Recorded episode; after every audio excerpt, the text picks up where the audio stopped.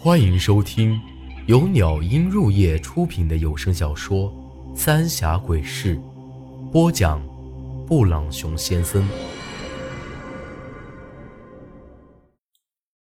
第七十六集，自杀。他这不说还好，这么一说，我倒是真感觉到了。我可不是头一回摸坟地呀。哪次不是阴森森的？就算不是枉死，尸气也是一定会有的。这坟地虽然看着这一座座坟有点瘆人，却一点阴森的感觉都没有，也感受不到那么一丝的尸气。前几天咱们也不止一次来过这坟地呢。那时候这苏丹臣呢？就觉得这有些奇怪，不过也没多想，毕竟这地儿的风水确实不错。把这坟挖开，看看婶子还在不在里头。苏丹成指了指八子里的坟，之前找张爷的时候，咱们就来看过，八子里的坟是被人给挖过了，重新埋上。但那会儿，咱俩都没生长。一直以为是张爷偷摸着挖了，用兵符控制了他来对付咱俩。好在是这些坟呢，拢得不是太高，又是新坟，倒也好挖了。忙活了一阵子，就看到那口棺材。打开棺材盖子一看，却发现里头是空的。八子里不在里头是肯定的，但他媳妇儿去哪儿了呢？这下我和苏丹臣也是不由得一惊啊！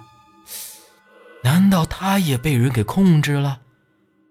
哎，会不会那天八子里来对付咱俩，而他却是带走了张爷呢？看着眼前这口空棺呢，我心里不免有些发慌。要真是这样，控制他们那瞎眼女人一定早就摸清了我和苏丹臣的底细。他不是想利用八子里把咱俩给弄死，而是只要拖住咱俩，真正的目的就是带走张爷，拿走那本生死簿。先看看别的坟。苏丹臣也是眉头皱在一起。显得有些着急了。我看了看这些坟，特意找了一座老坟，将它给刨开。但这会儿，这里头不但没见着尸骨，连棺材都没有。这根本就不是一座坟啊，就是一个土堆堆。我又卯起一股劲，挖了两座，却发现。都是一样的，除了坟堆和墓碑，完全就是一堆土。不用挖了，这些坟里头压根就没埋人。去那女人的孤坟看看。苏丹臣看了看那些墓碑，那上头的名字有很多，咱倒还记得，毕竟咱们看过那族谱，有很多名儿都还有印象。既然这坟地是假的，那这槐树坪死掉的人，都弄到哪儿去了呢？这下，我又想起来八子里和张爷，浑身都是水灵灵的。难不成这槐树坪的人死了之后，都被丢到了长江里头？这些坟只不过是用来掩人耳目的。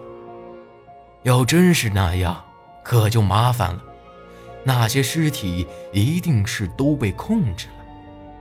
这要是全跑出来，咱俩就算是有三头六臂，也只怕难逃一死了。之前为了找到六舍的尸体，那孤坟已经被咱们给挖开了，而现在依旧是那样，这里头依旧只有两具白骨。也没有任何其他东西。尸体不晓得去了哪儿，这些人死后的鬼魂也从来没出现过。那瞎眼女人也带着那族谱离开了这儿。王老六和大虎说的也不晓得是真是假。槐树坪处处透着诡异，却又始终让咱们没法摸透。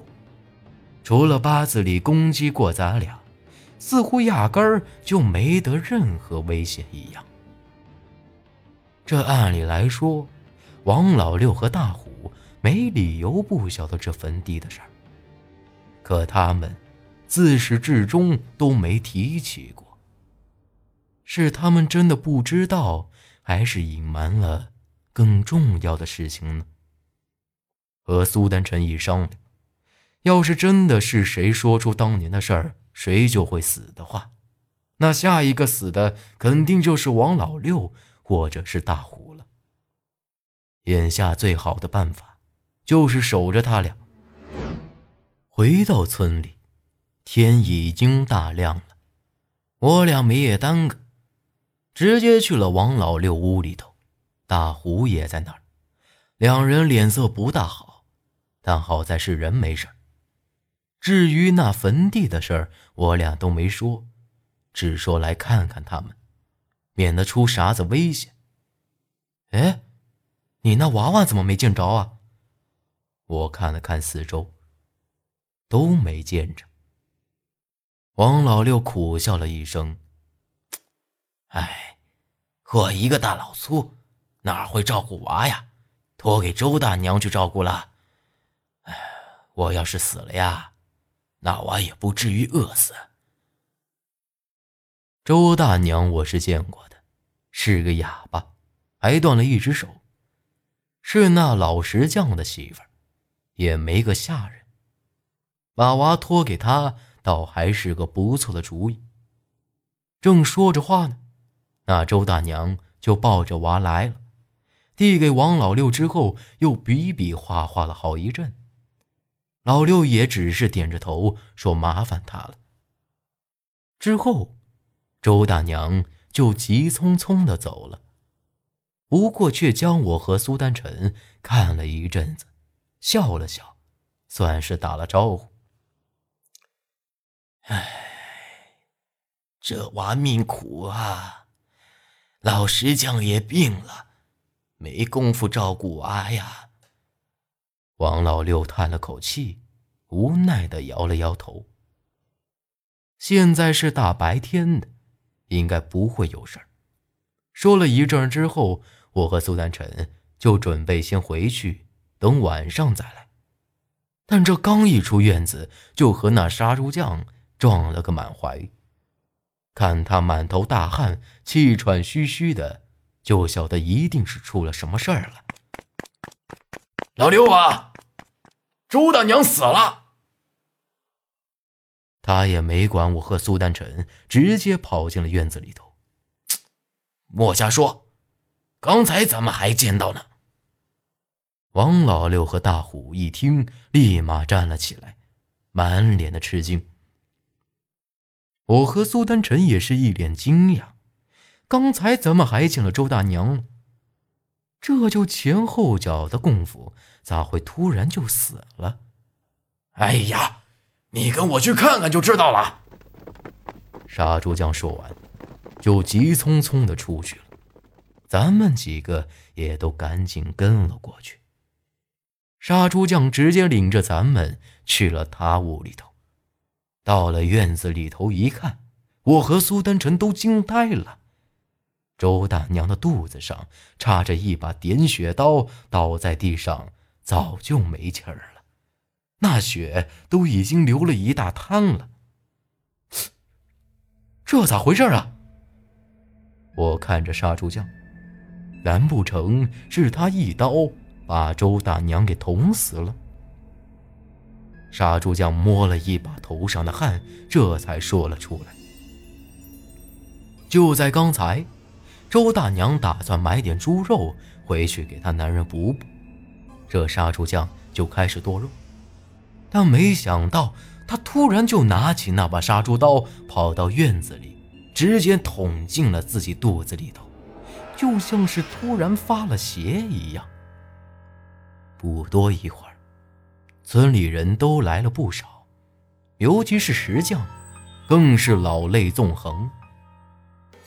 苏丹臣仔细看过尸体，说并不是被控制，也没有啥邪祟附身。要是杀猪匠没杀他，那就完全是自杀了。自杀？好端端的周大娘为啥子突然就自杀了呢？难不成是因为实在受不了这村里的怪事儿，自杀了？再说了。自杀在自个儿家里头就成，这村里这么多户人家，他哪儿都不去，却偏偏死在了这杀猪匠的院子里头。这到底是怎么回事呢？本集内容结束，请您关注下集内容。我是布朗熊先生，咱们下集再见。